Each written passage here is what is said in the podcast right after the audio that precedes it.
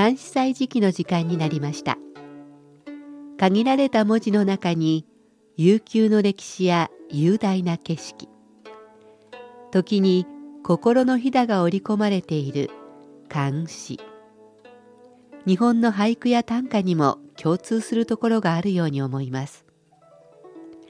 読むたびに聞くたびに理解が深まったり新しい発見があったり。そんな監視の世界を旅してみましょう。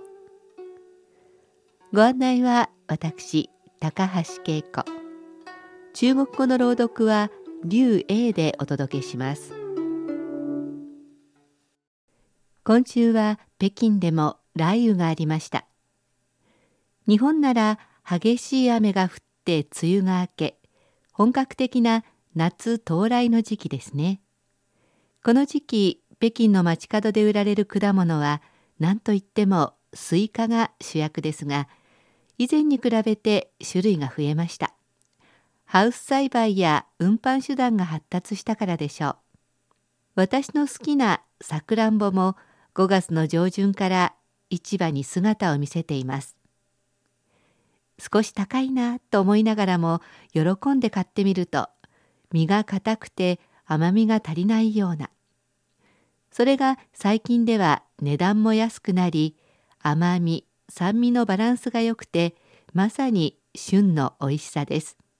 100g 日本円で100円もしないので 500g くらい買って思いっきり食べていますがふと手を止めてその姿を見ると何とも可愛らしくてそのままアクセサリーにしたいほどです。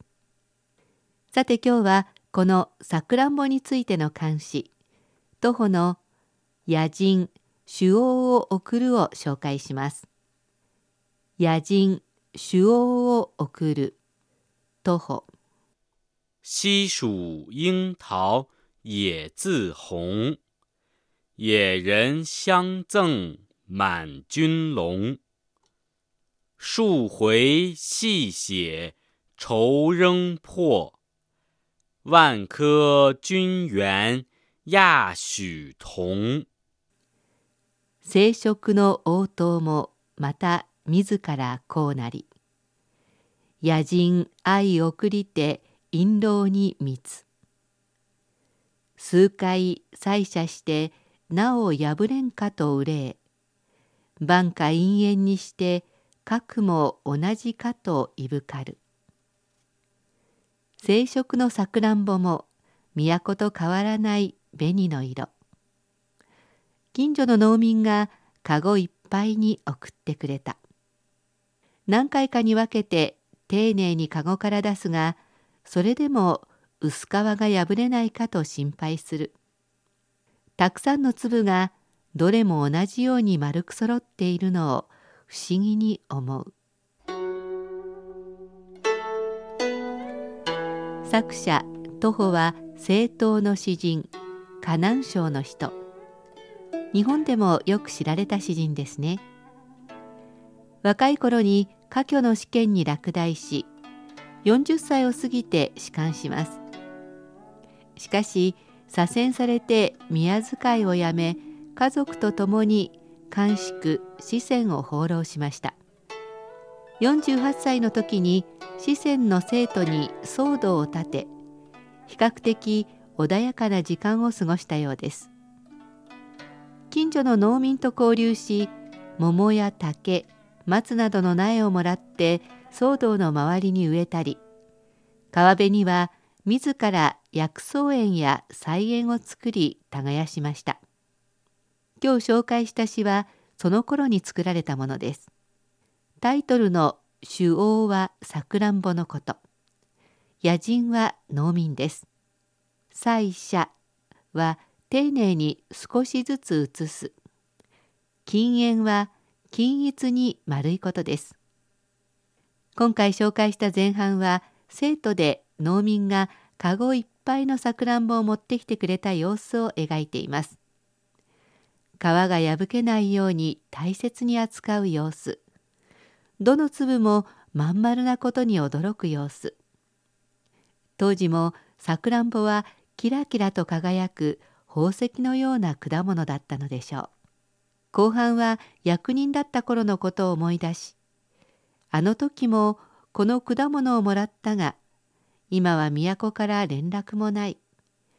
よもぎの葉のように漂流の生活をしていると言っています。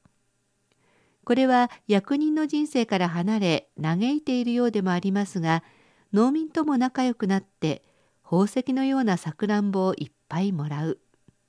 さくらんぼ好きの私からするとこの時の生活の方がずっといいなと思いますがいかがでしょうか？ではおしまいにもう一度聞いてください。